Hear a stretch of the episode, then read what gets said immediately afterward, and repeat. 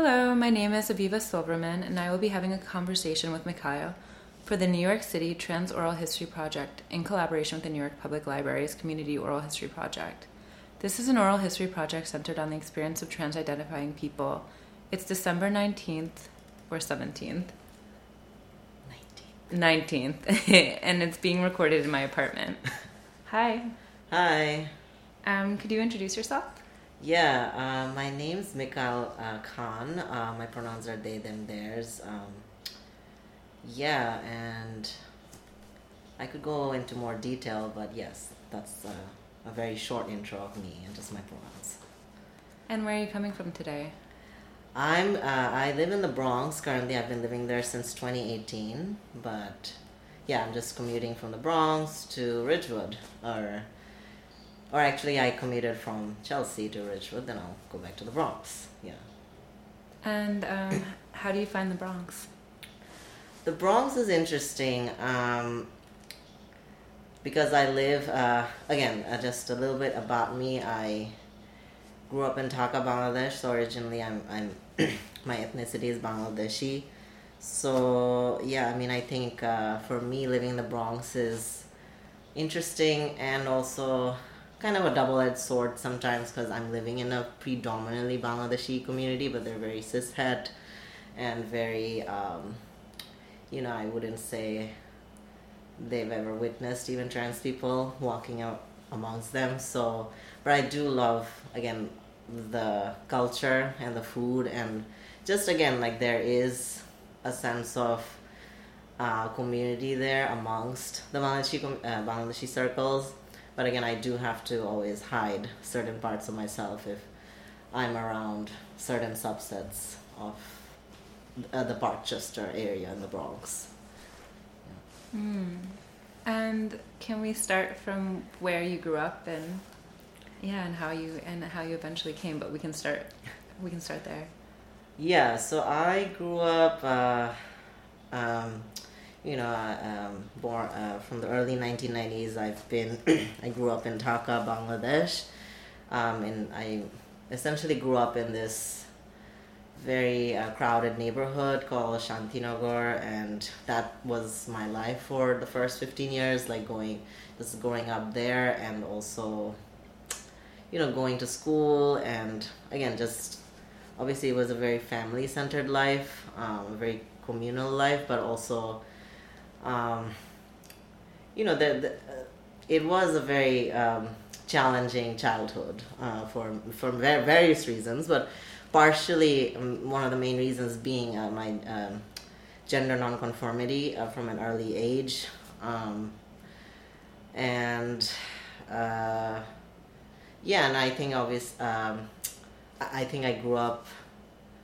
in a very uh, in a household that was very subsumed in a lot of domestic violence. Um, and I think that was also kind of obscuring my access to my gender nonconformity and sexuality because I was just too caught up in other people's lives or just my family's lives or some people at my school. And I never really acknowledged oh, what was actually going on with me in those early years. And even if there was something going on with me, other people's opinions would dictate or change my viewpoints about myself. So at, at many intervals, I would just think that, oh, I'm, you know, I don't, I'm not meant to exist, or I'm just a problem to my parents and to my school teachers. And, you know, it, it, definitely contributed to very declining grades in those early years. Uh, so, yeah, I mean, I think again, like now that I think of it, it's just like uh, what people perceived was like, oh, like this person who was refusing to conform to uh, very feminine characteristics or modes of behavior. Um, like I guess I had to dismiss those elements of myself to fit in with the with a very again um, it's a it's a very predominantly Sunni Muslim society or the whole country is honestly and it has its own repercussions of being like a um, sort of like a um, Sunni supremacism, as some would call it.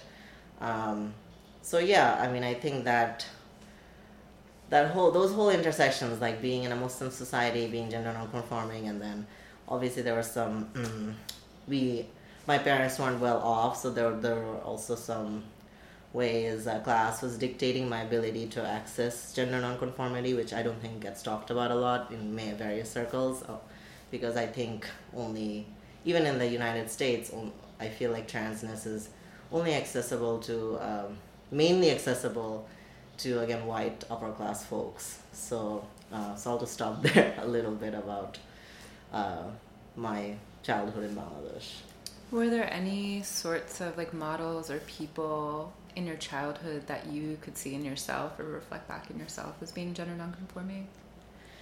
I mean, not till, I mean, I definitely did not see anyone basically reflected in myself because I, I would say I have okay so it's complicated like even gender nonconformity Bangladesh because I think uh, what gets featured on media news outlets is mostly trans women and we know how uh, trans women um, very hypersexualized and also relegated to the you know most forms of sex work. And that's what's happening on a consistent basis in Dhaka and that's the those are the images that were portrayed uh, that I had I was accessing or even like uh, folks are I saw. Um, and then trans masculinity or other forms of non-binary um, ways of living it was just not at all in plain sight or um, so again like uh, there's a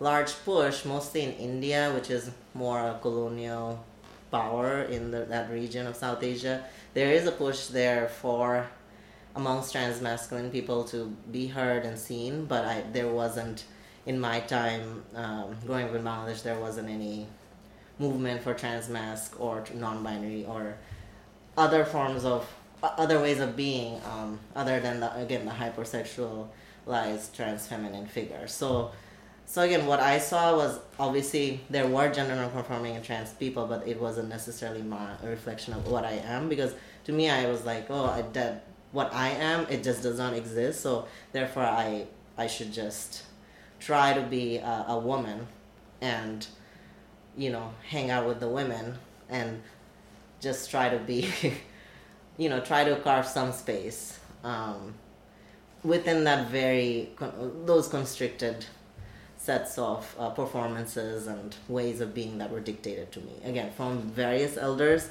and even my peers in school where you know if i at all talked about oh i'm, I'm i don't think um, I like cis men or or, or am attracted to cis men. If I say said those things, most people would just retort and be like, okay, this is this is Bangladesh and you cannot talk this way and that, that those are just the messages that were told to me. So, but I think I, once I hit age 17, 18, I did um, start making other queer friends even in Bangladesh, and I think that was uh, instrumental to at least forming some analysis in me that oh that there is some subculture here in this country and then and I think obviously for lack of a better term and I don't like subscribing to this narrative of like oh I left the country and I found queer people which is true because that's what happened but I don't think that's the narrative I want to you know portray about Bangladesh that oh there's no queer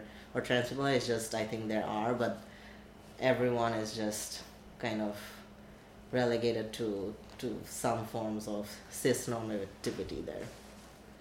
And so, when you met up with friends, where would you go to hang out? I mean, again, these are predominantly queer, uh, gay men, um, and again, that's not, um, and that wasn't again the most affirming uh, way of again finding myself, but it was at least something that's different than what I was used to or being told.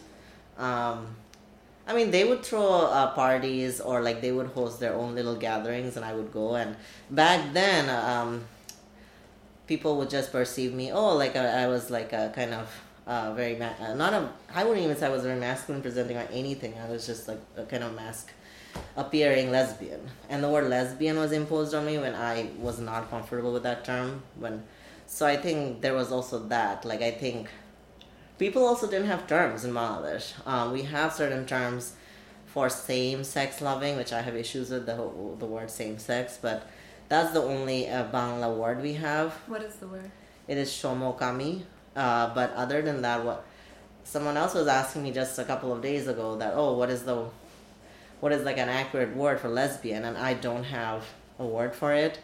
Um, and for trans, I mean, I have so many issues with the word. It's it's currently now what um, Bengali people call third gender, and it's just called Tritio lingo in Bangla, and that's just that those don't, don't describe a lot of what trans women want to be called and other trans people what we want to be called. So we don't even have a specific uh, Bangla terminology for how to describe our experience. So if we don't even have terminology, I don't even know how we're going to actualize ourselves in even socially and politically. So, yeah. Yeah, that sounds really difficult. Um, is there a way um, that you have communicated your gender and that feels comfortable? I mean, you mean in the now or back then? Either or both.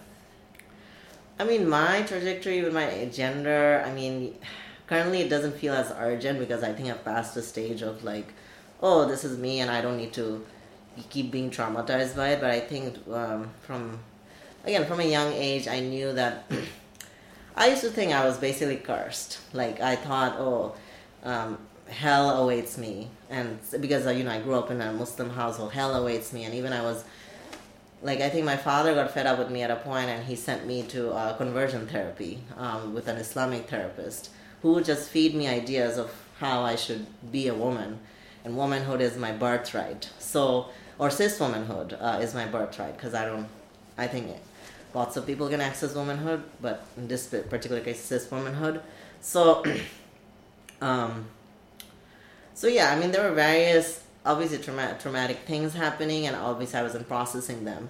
So in a way, I was just like, um, you know, and I realized a part of the whole root of the issue is sometimes my father and some elder folks in my life who are dictating things. So again, I think part of uh, actualizing my gender was moving away from uh, these toxic people. I would say, um, and you know, just finding people who were more. Um, either like-minded or would have will be open to having or holding space for these conversations and um, and I think at a point how my gender I guess went through phases or something uh, yes I was labeled a lesbian masc lesbian sure I adopted that for a little while then I was like okay there's something deeply um, uh, not right about what, how I'm saying I'm a masc lesbian. So then I said okay I am gender non-conforming. And then I, st- I started using they them pronouns from like 2012 so um,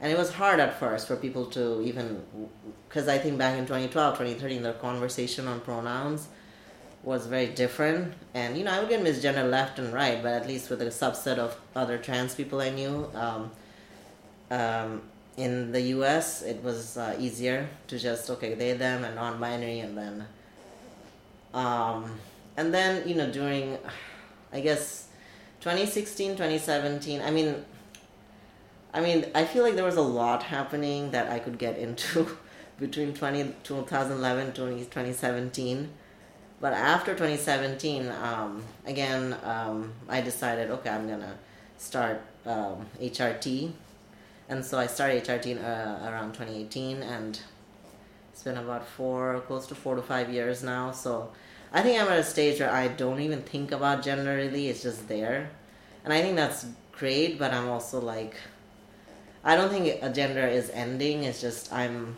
just not thinking persistently about it and not having and not having too much anxiety about it. So, yeah. That's a big evolution. yeah. So, so yeah, that's where I'm at in 2022. And um, just to kind of go back through all the different forms of recognition or being able to kind of like see yourself, do you have a memory of like the first trans person you ever met or either in media or in person or just a way to kind of like see someone and be like, oh, this exists and yeah, um, the first trans person I ever met. Um, I mean, I would say definitely a trans woman who was in Bangladesh, and she runs uh, an organization. Her name is uh, uh, Joya Sikder. She's still in Bangladesh. She's an elderly um, trans woman. So again, she was the first per- person I met in terms of okay, she's. Um, I mean, uh, she's a former sex worker, and uh, you know she. Uh, I think she's still doing some great work, and she's trying to. Um, um move beyond the third gender label that's been uh, again the third gender label is only prescribed for trans women. It doesn't even acknowledge other forms of gender identities.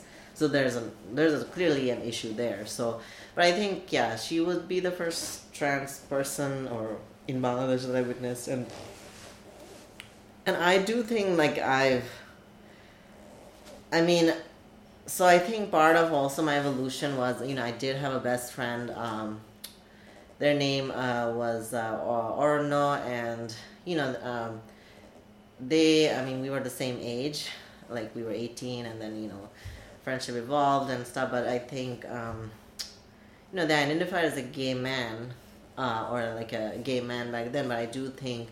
Because I was also identifying, oh, like as a queer person or whatever, a masc lesbian, and we both didn't really have, we both didn't come into fruition. But I do think, um, there was something there with Orno, and I think that relationship also changed my. Um, and you know they were my best friend, but uh, you know, um, and that was also part of the trauma of my early twenties. Uh, they uh, took their life uh, back in uh, 2013, and I think partially that had to do with.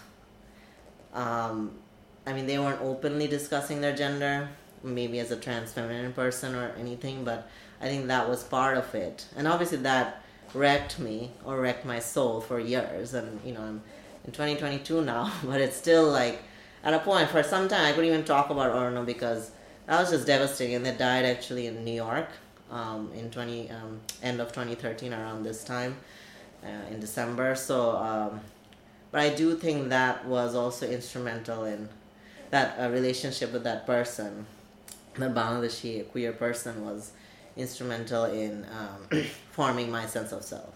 Whether it's just doesn't all have to be related to the gender. It's just my confidence in myself, which is very key to even forming your gender identity in like a very op- oppressive society that I would say not just Bangladesh, even like here in the U.S. I think people like simplify. Oh, what is New York such so great? But then there's so many types of crap happening here. So yeah. Um, and there's something I wanted, to, or I was just thinking about around kind of like the invisibilization of like um, more masc presenting mm-hmm. people and sort of like how that existed in both Bangladesh and in in here in some forms. And I wanted to know, yeah, a little more about your experience with that. I think it's different. Um, again, I do think it's again society's preoccupation with again like uh, the, the, I use the word hypersexualization. Then also I think there's an anti-black element to that because we see black trans women are mostly hypersexualized, and I think this scales in the case with Bangladeshi trans women where because of their involvement in sex work and um, and just cis men's and their proximity to cis men's pleasure in like the sex workers market i think that is what created this i mean hyper visibility i'm not trying to take away from the fact that yes trans women should be vis- visible to somebody but not in the way that i think media portrays or especially either either it's centered on their killings or murders or it's centered on oh like they're a sex worker or something. So that was what was going on with trans masc people. Um i think I don't know if, if I would even say invisibility of it. It's just, I think trans men people are kind of infantilized um, in Bangladesh, like, um, because, again, like societies, and even now, like we're in 2022, and I think people are like, oh, like trans just means you aspire to a, a certain way of cis womanhood or cis manhood, and because trans masc people oh like they're like a, a child version of a man. Like i think there's that was that is playing out somewhere in bangladesh and that's why. And also like i mean i think i mean i kind of wrote an article about it about why trans masc people do get erased in public not just in bangladesh uh, there are other countries um, who have the same issue um, I think it also has to do with trans women. I think they um, form community in groups, whereas trans masc people they don't have that same group structure, and I think that also plays a key part on this this isolation that happens with.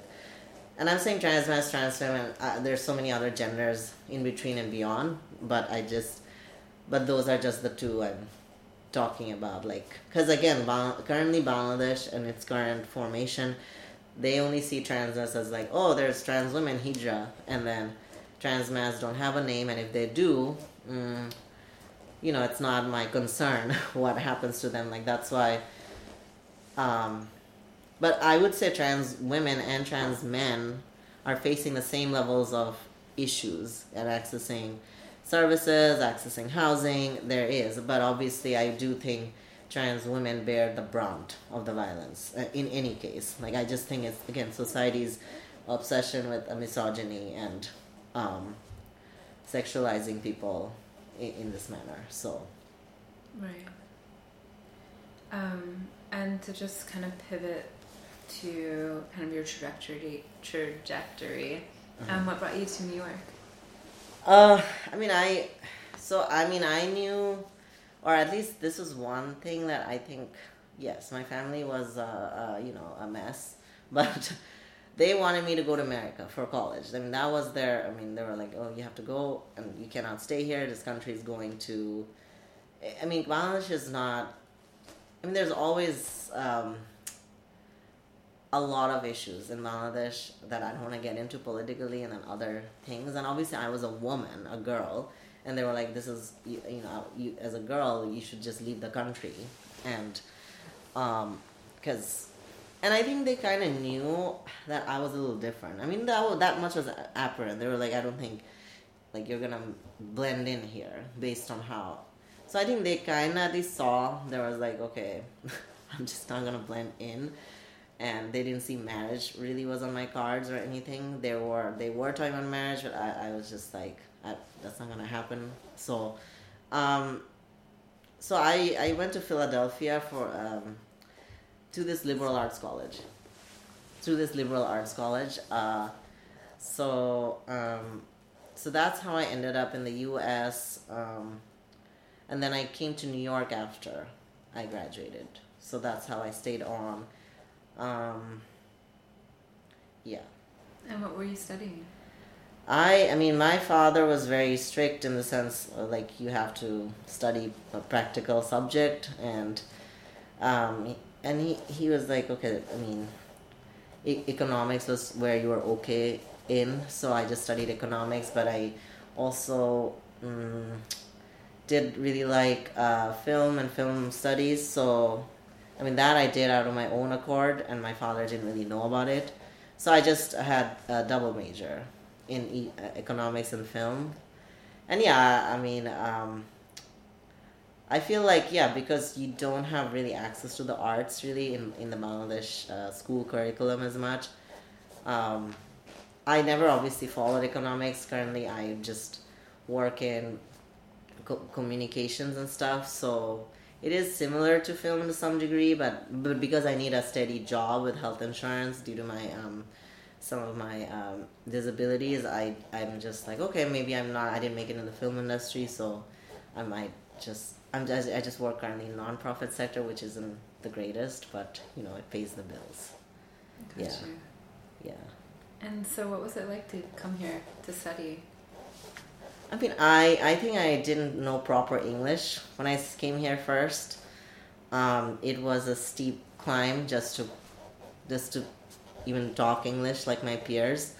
Um, and I think, yeah, I mean, even my professors were like, oh, like, I mean, they tried to really help me uh, with my English and also just referring things I could read and stuff. So, um, but then I was also hungry for knowledge because I felt so much of it was kept from me um, while growing up because everyone was dictating how I should be, and so I think I was very hungry for uh, a lot of knowledge, not just I mean more knowledge about queer trans issues. So I think that's what helped me um, improve my English. Uh, now, if I say anything, I mean people might say, "Oh, I wouldn't beg you." I was like, "Oh, you, uh, if you whether you had you know some English issues," but you know I just feel like so that I think again I was always like I want to know more, know more. So so that's I think that that was the initial battle uh, that I faced just in this country, um, more the English, and then obviously like paper uh, some immigration issues um, that were a little bit ongoing. But then I was on a student visa, so. But I think yeah, I mean, I, I just think uh, because I went to primarily a queer ish college, uh, that helped uh, form my identity. So it took a while. The first year or two were a little isolating because I really was very Islamic. So I was just like, I don't want to talk to the queer people here because I just don't see why I would. Like, I just think it's just wrong. Um, because I was also stuck in my old ways of like, okay, this is like whatever parties they're throwing, I'm not gonna go. You know, people would try to get me to go, but I just wouldn't because I was just like, it's against my religion. But I think slowly I, I mean, I,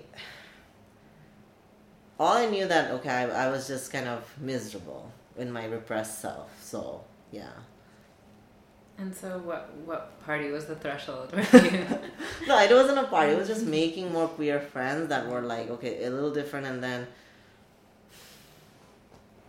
and you know, I guess I started liking some people, and that was out of my control. And I was like, okay, if uh, if Allah was really looking out for me, why would I freaking like this person? Like it doesn't make any sense. So some so reality wasn't matching my brain. You know what I was training my brain to think about uh, Islam and religion and everything. So you know when reality hits you all the time, you have to. I mean that's I think what was pushing my um, these rigid um, walls that I drew up. Right. So I don't fully recall what was the turning moment. I don't think there's any. It's just a series of things that were happening. So. Yeah, if there was any kind of like memorable. Um, I mean, I knew that there was actually like a Bangladeshi. She was a senior and I was a freshman.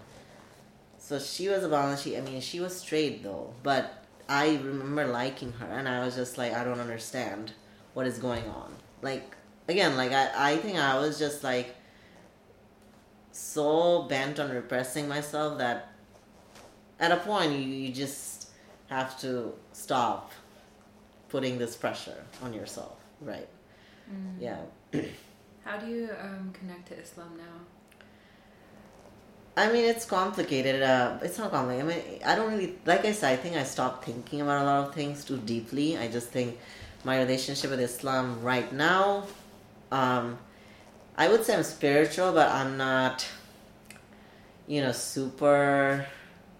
Like I have to go to this gathering. I have to go. You know, I don't do the five waqt namaz uh, like I used to. Um, and you know, when I actually came to terms with okay, I'm, I'm you know queerness and also starting to come to terms, I did feel some um, animosity from other Muslim folks on campus because they were like oh, like you're an MSA, but you're doing this, you're going to this party, you know. So there was just some weird dynamics that were happening in college with some of the Muslim students because I was more starting to be more openly queer.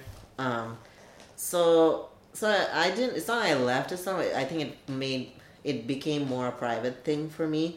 But then I think when I came to New York, I did meet a lot of queer Muslims here. So that's when you have your own little huddle of like, okay, um, you're meeting up for iftar or Ramadan or it, so it just became a whole separate thing. Like if I am to practice Islam, it would just be with other queer Muslims in the community versus going like even though I'm in Parkchester, there's a couple of mosques. I just wouldn't go to those mosques because I could totally blend in, but I'm just not gonna go because it doesn't feel like I'm sure one of the uh, preachers would start saying sermons around, uh, you know, all this. Because I know some um, mullahs, as they call it, do uh, do say hateful things against queer and trans people. So again, for me, I do think it's necessary for the space to be safe, for me to even like engage with Islam in a communal way. If not, then I know my boundaries in the sense that I'm just gonna keep Islam to myself. So. What did it feel like to meet other queer Muslims here? I mean, so it, it actually started from college. There was this friend. Uh, she was just like, "Oh, there's someone in Philly uh, who's like a you know black queer Muslim. You should meet her." I was like, uh, "I don't think so," because I was just like, "I'm not a Muslim anymore." You know, like stop telling me to. But then I was very curious, so I did end up meeting that person, and she invited a couple of other people, and then I stayed in touch, and then, um, and then she was like, "Oh, there's a huge community in New York." not a huge like it was just maybe 10 people but that's huge uh, back in 2013 you know so so she was just like oh let me just introduce you through email and then and then i knew that there were like these monthly meetups and stuff. So that's how i met some people. Obviously every every group has its own little messy stuff happening.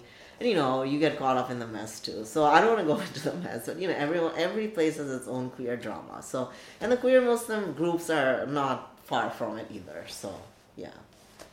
Okay, so it's complicated. yeah. No, I mean everything's fine, but I do think yeah because I think I was very because I really wanted to reconnect with Islam, and I think I mean after meeting these queer Muslims and realizing oh okay there are ways to be that you don't just denounce Islam and just you can be in some space together, but it's not really a super important thing for me. For me, I'm right now because I'm just like I'm spiritual now to some degree, and I even look at other religions like Buddhism and stuff. So I don't see myself, oh, I have to be super Muslim. But um, yeah.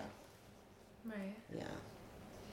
Um, and I don't know if there, if you want to speak about this, but um, I was wondering because you're drawn to film, if mm-hmm. there's like certain films that you watch that give you a lot of information about yourself or mm-hmm, mm-hmm. just anything that felt I don't know. That's important. like a difficult question because everything I watch a ton of films just to see what's going on, and I watch a lot of art house films. But I mean, I do know at an early age, and I think a lot of trans people reference this film, even though it's kind of traumatic. Um, but I watched this when I was twelve. Uh, it's that movie Boys Don't Cry so it's just like because again but i do think obviously it's a it is a it is a white centered narrative to some degree but i do think it um and it was obviously played by a cis woman um, who i think later acknowledged in her oscar speech that oh like you know i acknowledge you know it wasn't played by a trans person but um so that there was that. But then obviously watching that film i'm like i didn't really put the connections together because I was 12 or 13 where, every, where everything other people were saying to me in Bangladesh was like, oh, you whatever you're going through, it's just not to happen. Because one of the earliest things I told my father was like, oh, I think I was nine or something. I was like, oh, um, I don't think I'm a girl. Like, stuff like that, I would say. Just even in the room with him. And he was just, I think he knew if something was, I'm like weird, or like he probably had a red flag in his head. So he basically he would just say, "Oh, don't say these things in public," or like, "This is just not possible what you're saying." So you know you shouldn't even speak it. So, but with the so boys don't cry because that would, so very few films are available in Dhaka. Like they're only because um it was it's just. Um, only like very mainstream films or some Oscar nominated films would just come in just because of um just because of how even like we didn't have a proper movie theater till like 2004 or 5 so like a proper um, yeah so so i think that was one film and then i mean i wouldn't say like i watched trans films growing up. Uh, i think when i came to college i started watching a couple of trans related films but i do think it was very binary um, in the portrayals of trans people there. Um, um, obviously, things have changed a lot in recent years, and we watch everything and everything now. But um, um, but off the top of my head, like I, I can't give you a list of films, but I do think. Oh, not a list. Yeah. Just, and Yeah, but I would say that was an earlier film that I watched that I, but it did impact my idea of like, oh, is this the fate that awaits trans people who are kind of boyish or like all that? So, so that wasn't a great thing. And obviously, like if you, I mean, I secretly barely watched that L word thing, but it was terrible. It was terrible that trans masc portrayal there, and everyone talks about how terrible it is. So, so, so th- those are the mainstream things that are available to me. Um, but in terms of like black or POC trans stuff, I think that's those came to my uh, mm, realm later on in life. It wasn't a, and I don't. I think it wasn't a thing even in the two thousands to have black or POC trans characters on films. So, yeah. Right. Yeah. And so when you um, left college, did you come immediately to New York or? Um, no, I stayed in Philly for about uh, six, seven months, but then I couldn't really find a job like that. Like it was just, I think it's harder to. It was harder apparently to find full time jobs there, so I was just doing some part time gigs, and then I mean, right as I came to New York, my bestie, you know, they they passed away, or and that was a terrible blow for me as an entry point to New York because my cousin was like, "Oh, you can stay with me," because she was living in the city then with her um, fiance, so I was staying with her. But then this, my best friend died, so I was just, and then you know that led me to like me being suicidal uh, to a certain degree um, after seeing that play out. So I definitely had one of the worst years of my life in 2014.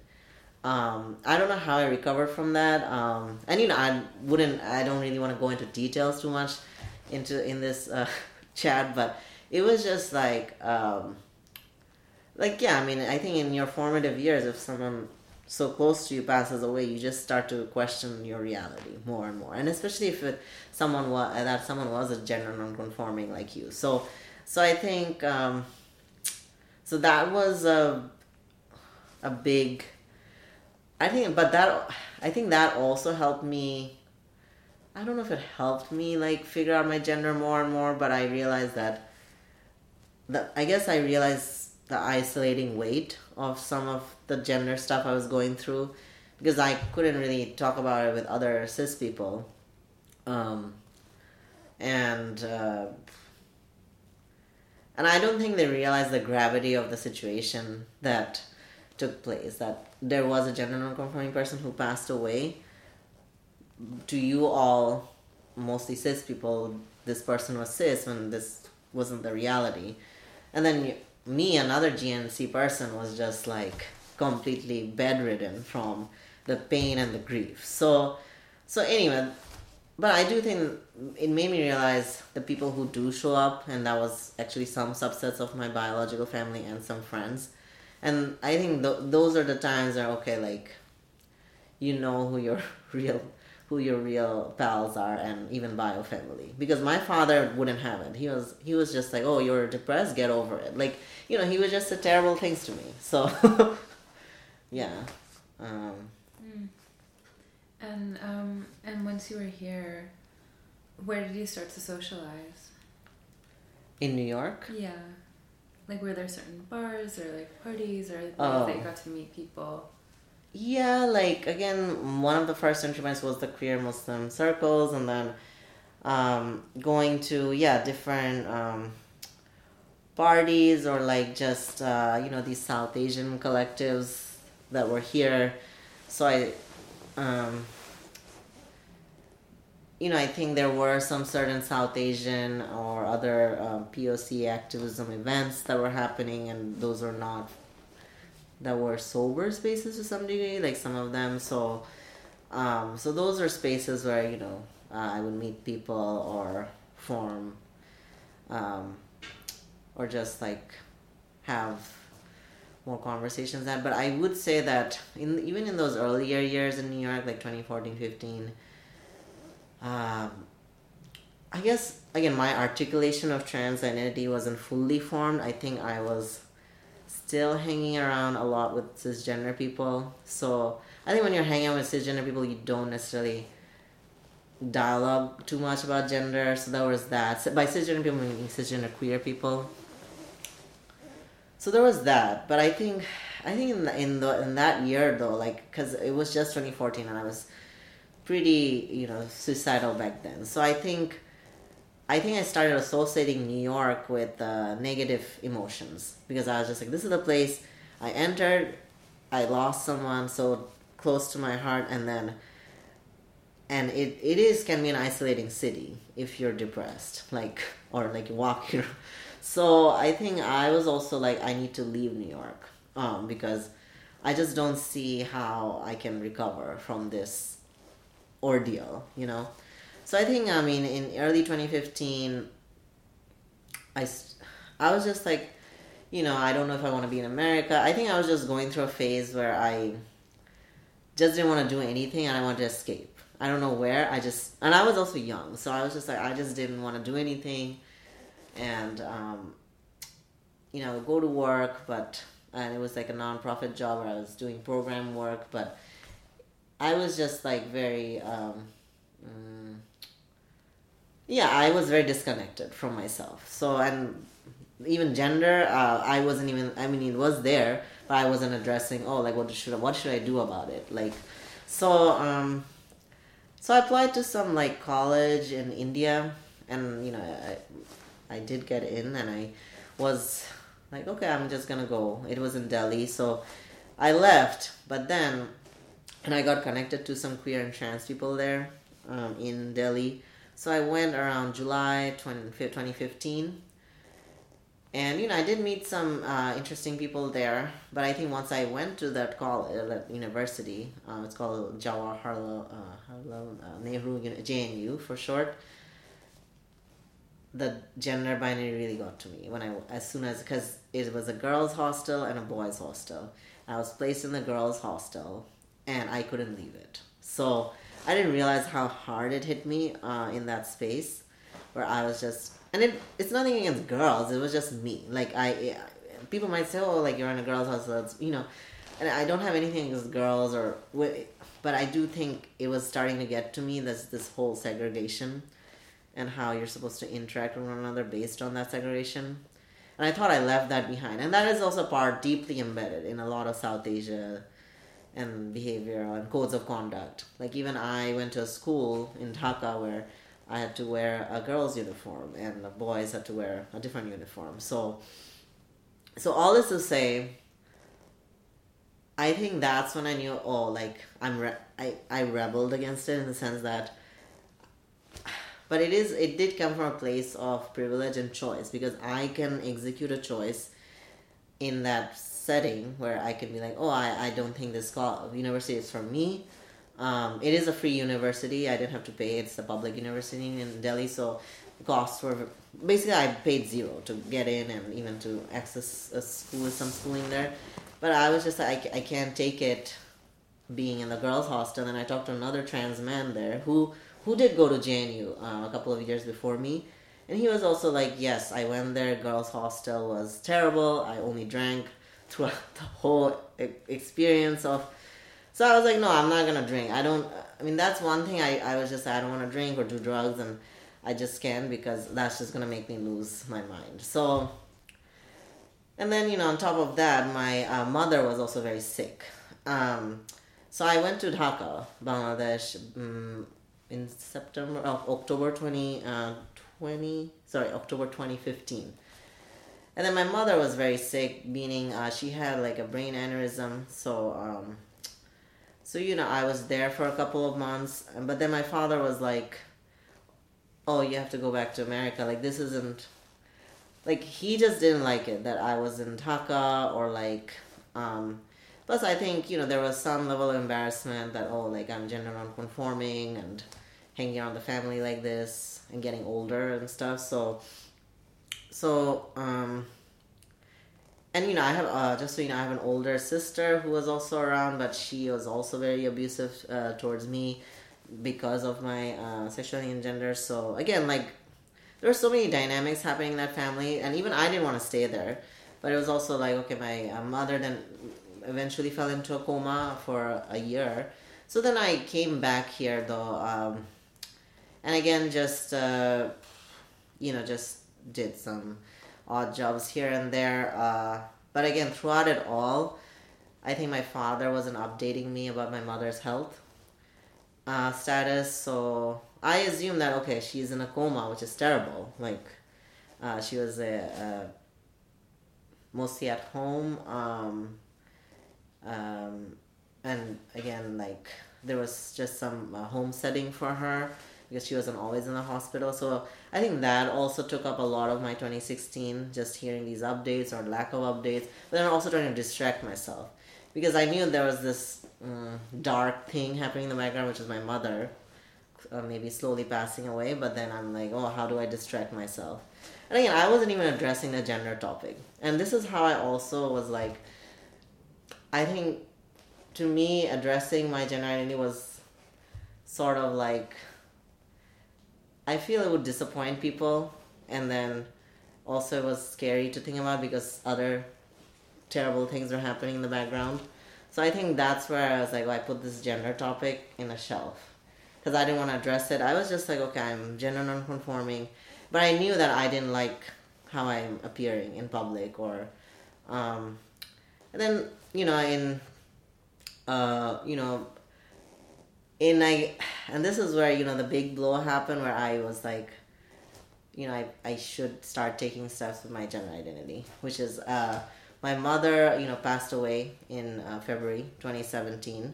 So after that, I was just like, you know, again, like, I feel like I went from one grief to another, which is my best friend dying and then my mom. Uh, and, you know, part of the grief with my mom was more so like, oh, like she didn't get to know that I was trans. So that was also part of it. Like, I think there were just so many things that were unsaid, but she knew that there was something up with my child. Like, that we weren't talking about and i think that was the pain point of losing my mom that um, that she never really um, got to know the, the the trans child or like so there was that but i think after that i was just like okay my mom is uh, passed away which is weighing heavily on me but i was also like i need to also think about myself in this context where like I can't just go from one grief to another. So for me, it's sort of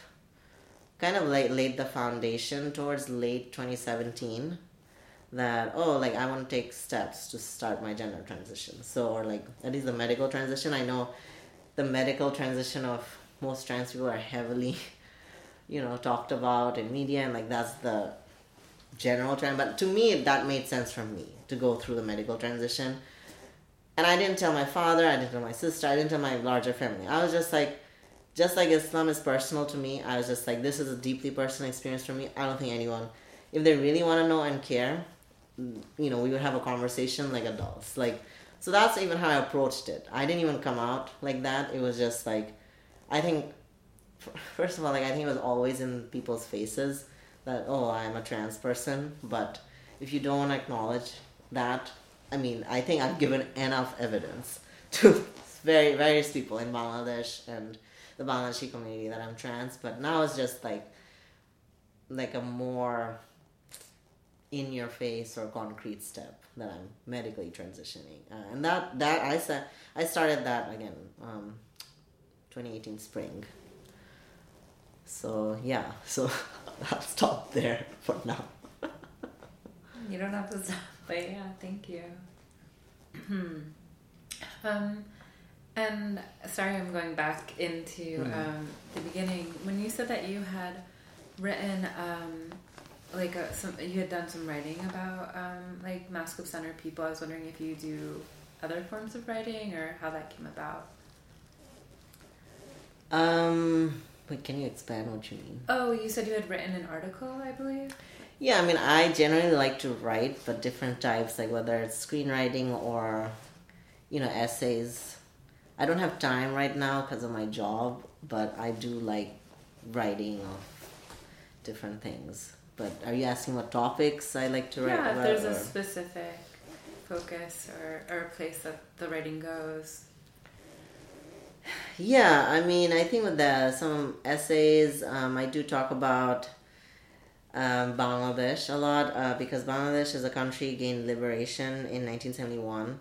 So I do talk about oh like has it really gained liberation when you know there's so many subsets or populations haven't can't even like formulate themselves in society. So I do talk I do critique that uh, nationalism aspect of those um, um, of Bangladesh's formation and what it seemingly stands for when it doesn't. So there's that. Um, so those are more critical pieces, but I do think with screen uh, some screenwriting um, stuff.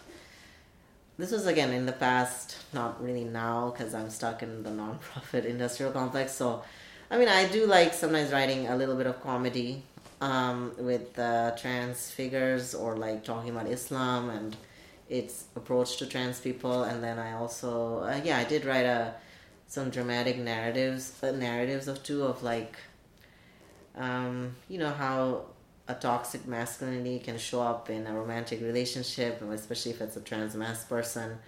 So there was that that I did sort of make. I mean, I not just screenwriting, but it's just I also directed that short film. Uh, so so yeah, I mean, I do want to do those things, but I don't have time, and I do think it requires like. Um, yeah, just time and energy that I feel it's I need to be better about now, uh, given the pressures of a full time job. Right. So yeah. And do you want to talk about your job now?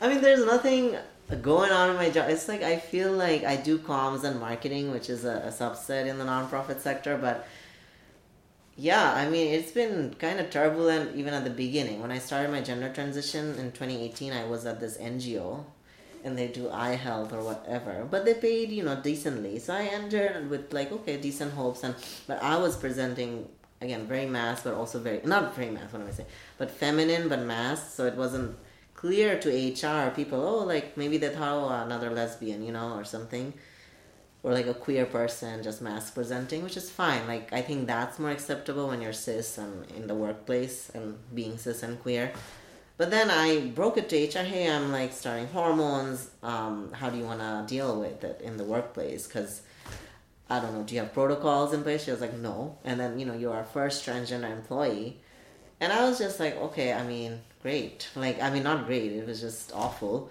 because uh, again, a lot of these were um, cis white people uh, in the workplace, and they were they didn't really understand that I was transitioning. They would just make comments about my looks or my voice, like strange comments that um, was inappropriate, and then they stopped inviting me to work meetings because um, they thought it was. I mean, they didn't know. Like basically, I think they drove me out of my job by making me ineffective. You know, so it was awful, and it was a very subtle form of discrimination, but still overt that I didn't really know how to and uh, in the end the hr is a function of the organization they're going to protect the organization at all costs and i realized it the hard way no matter what i told the hr who claimed to be this bisexual woman but it did nothing and then you know in the end i just quit in early 2019 um, with like oh like i gave a long letter explaining that you know i understand i'm your first transgender employee but this is how it played out in my experiences and I don't understand how that can be how this even happened. Like I guess I detailed all the experiences I've had, just how that made me feel. Um, and then that's how I left it. I didn't go through like a complaint process with the New York City Commission or whatever of human rights, um, because I just don't think the law is for trans people here. Because I think the burden of proof, I don't have any proof. These are all like in passing or like, you know. Um, you know, expecting me to use a women's restroom, stuff like that. Like these are just like, um, and I think for, uh, I mean, I'm sure other uh, lawyers or trans lawyers agree. Like, I don't think the law works for trans people when you're trying to file a complaint. I don't think it's like. So I didn't even go that route. For me, it was just like I left, um, and it's on their conscience on how they treated me. So after that, I started working at um, the Gender and Family Project at the Ackerman Institute for the Family. So a lot of them were trans people there. Yeah, after the job that you know didn't uh, treat me like they didn't like basically discriminated against me as a trans person just transitioning in the workplace. I started working at the Gender and Family Project, which is at the Ackerman Institute. Um, so I think that really, um, at least, really uh, affirmed my beliefs that okay, like there are trans people in the workplace. It was a very affirming environment for me, especially after the experience I went through at the previous workplace.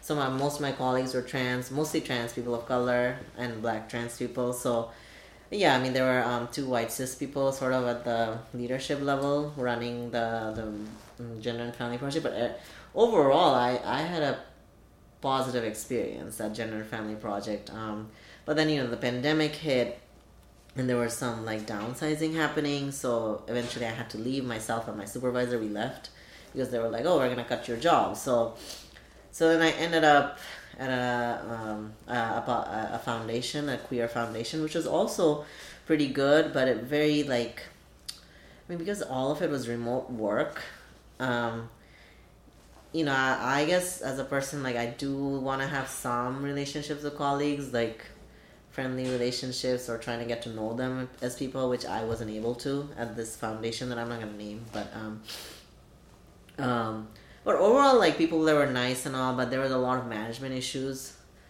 Like the ED changed, everything really changed, and it was just hard to do my job and be like uh, supervised as a comms person. So currently, I work at another LGBTQ place that I'm not gonna name in this interview, but it is a. It's only been four months I've been there, but it is a little messy, and you know I'm. I just want to see where it goes. Uh, I just think there's a lot happening. I mean, I think I need to stop also working in these LGBTQ spaces. I just think there's a lot of liberalism happening in some of these, and I just don't like it. Like, I don't know where I'm gonna end up because I don't think workplaces are for me. Like, I just think I go there, I, I just want a job where I just get paid to exist. But I know that's not possible. I know that's uh, you know irrational thinking, but that's literally like, hey, I got up, I'm breathing, give me give me a salary. But you know, I I just don't think that's possible. But you know, I think. Hold on another note, I do think I do want a salary to work in more film based settings, but um, but I think I struggle with again like I have um, I am on some levels autistic, so I do struggle with like oh like the point the reason I don't want to work on some film sets, which I did at a point actually, um, because it's too chaotic for me, and I think my um, autism then comes in, and it it really makes me anxious to see you know just I guess freelancing really I can't do it right now because of these issues that I have but so that's why I'm like, okay, I'm at this full time job, but I do know that working in like a film setting or a film organization, the the the pay scale might be lower. So again, I'm trying to see like how I can not be in these LGBTQ spaces because they're a mess. Um, just to ask one more question about that, because yeah, there's all these like internal dynamics in all these groups that both feel like more aligned with aspects of your maybe socioeconomic, like whatever background that you, you feel more like safe or held in, but then also express themselves in what you say is like in this form liberalism. And then contradictions, like, you know, I do think, you know, uh, re- you know, representation politics has preceded over other forms of material gains. So I do think that's a major issue in all of these places where oh, you have these people, but then they're at the leadership level, some LGBTQ people, but they're not. They're just kind of what people would, what some might refer to as hoarding power, but not really thinking beyond that. And again, it becomes like an optical thing versus an actual, like, because for me, a good organization would have more uh, horizontal structures, but that's not the case. These these organize these liberal LGBTQ organizations that keep adding more hierarchy, and it, uh, it just yeah. So I mean, I could go on and on about LGBTQ organizations and the gay Inc industry, but yeah. So but I just think yeah. But even there's a there's even a subset of spas spaces that are trans Inc, and even I'm not into that. Like I just think I feel like we keep replicating these systems that we vow to escape from, but they keep being replicated, even in these non-profit settings. Which again, I don't think non-profit settings are at all freedom based. Have you found any groups that you feel more aligned to? It's hard because I think I mean my therapist weighs in like I think I'm just a little bit of a pessimistic person based on life experiences. But I don't think my pessimism is like oh like I want to tear. I just think I think we can think of alternate structures, and I do think I have community who do think that way, and but I just don't think um, we have the resources really to set up those alternate structures. And when you were talking about horizontal like a, a format, what other are there other ways that you could organ you would think to organize labor that would help function differently? Yeah, like I mean, I think outside of any 501c3 setting, any collective that I've been part of, any those are all horizontal decision making. Those worked a lot better. And what collectives were those? One I can't name because it is a political South Asian collective, and I can't name it because um, there's actual uh, repercussions against this collective because mm, uh, we uh, organize against Brahminism, which is a form of caste based uh, discrimination in South Asia and in the diaspora, so it's called Brahminism. I mean, yes, we talk about white supremacy in this country, but I think Brahminism is a very um, talk uh, like a very poisonous um, element in uh, a lot of South Asian, not just South Asian circles. It is actually one of the oldest systems of oppression um, in the world. It stems from Hinduism and the caste caste pyramid that uh, emerged from that, or has it actually dictates Hinduism. Actually, the caste pyramid. So. So that's also what I've been doing actually since the 2014, 2015 era, like uh, organizing with others progressive South Asian, queer, trans, and also heterosexual people like against casteism and Brahminism. So that has been also part of how my transness got formed as a Muslim trans person. That oh, I need to see beyond Brahminism, and you know, a few might kill me, but I have to. I mean, you know, we have people like Alok, for example, like they are a, I guess what would some would say a towering figure um, in the South Asian non-binary. And I, you know, I do really love their uh, takes on again like healing and other forms of um, just again be um, again their takes on gender identity, but they are. I mean, one critique that has emerged from various South Asian queer trans actors, they don't talk about their caste position, position, they, they, positionality. They are a Brahmin. Um, their family is a Brahmin origin, and that is the oppressor caste in South Asia and India. So they, I mean, they do talk about it sparingly. So I think that's where I'm like, oh, like who is uplifted even in the South Asian trans community? Um, and from what I can tell, it's mostly been upper caste South Asian trans people, and these include folks like Alok and then other people. And you wouldn't then you never see a Bangladeshi or a Nepalese or an Afghan trans you know media you know personality so again like there are there are also like so many hierarchies in the south asian trans uh, circles that i think i'm not trying to organize against like that. I think all trans people deserve safety and all that but i do think it, it is a conversation that needs to happen that isn't really happening on a wider scale. And yeah i mean these are i guess what some would say hot takes but it's really not. Like there are critiques of upper caste trans people who are who just have the platforms and um, hasn't really shown any like meaningful um, contribution to other trans like we uh, so the lowest caste in the south asia is dalit the untouchable and there's so many dalit trans people in bangladesh in india in pakistan even even here to some degree not as much because you do need wealth and resources to migrate to this country to some degree, um, which I had access to, and that I'm upfront on that. Yes, I did have some class positionality that helped me migrate here.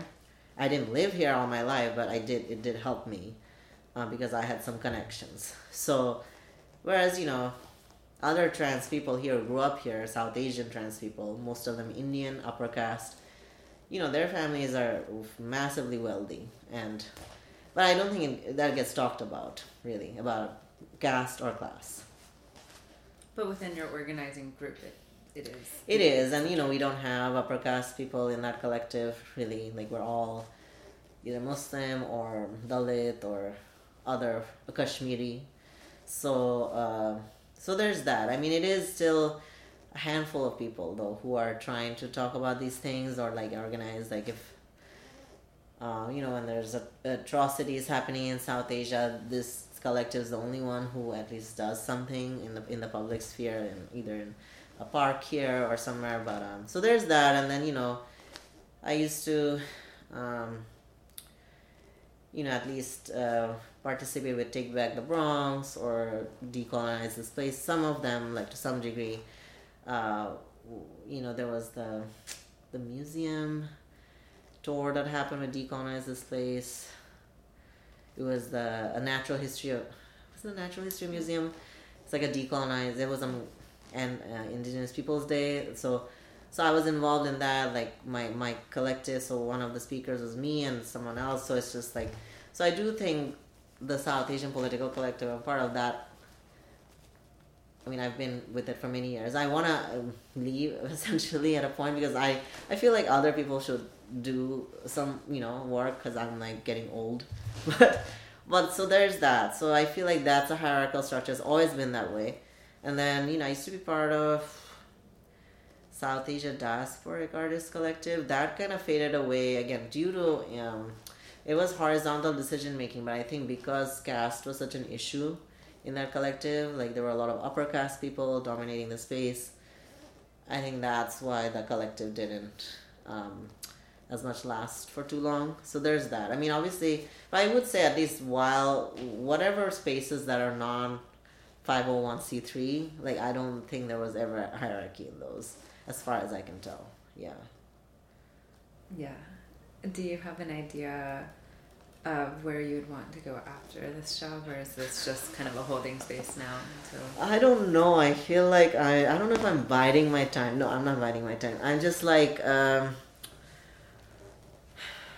I don't know. Ideally, I'd like to. Again, I want to work on my um, book, and then I want to work on this documentary. Then I want to work on I feel like a job is a job that pays the bills, and I just need time outside of the job to do my personal hobbies. I know we're going to wrap up soon, but you just mentioned the book. Would you just would be you be able to just speak about the just No, it would. Just, I mean, I can't speak to because it's. I barely started it due to okay. lack of time, but it'll. Be, it is a novel. I'm not really into the. Tra- I I do. I do respect the trans memoir but I I just don't think I want to participate in that that type of storytelling because I do think uh, the trans memoir becomes like this. Not all. I do think there are some really great trans memoirs um, books, but I think a lot of it has become like like objects of consumption for a lot of cis people like to understand oh what does trans mean like how can i engage with trans people i just I do think the trans memoir, I'm sure will hopefully evolve more and more, but I do think, yeah, I'm kind of a little bit opposed to the trans memoir because I just don't think there's an end point to a memoir, which seems to be the case for some books that I've read. So, but for me, I'm more interested in the novel structure and the fictional elements. Okay. Yeah. I really hope you get time and space to work on that. Thank you. I hope so too. Yeah. Yeah. And is there anything else you'd like to add before we wrap up? Uh, no, uh, I think I, you know, I did talk about Bangladesh a little bit, but, you know, nothing I say will ever capture the full essence of my time in Bangladesh, both the painful parts and the good parts. So I just think, you know, it is, uh, it's always gonna be like, okay, when part of me is also like when can i return back because the last time i was back was in 2017 after my mother's death so that's always on my mind like when can i return um, and not be like shackled by my past you know so so there's that i wish you would return when it when it feels right when it's right yeah. for you Thank, you. you.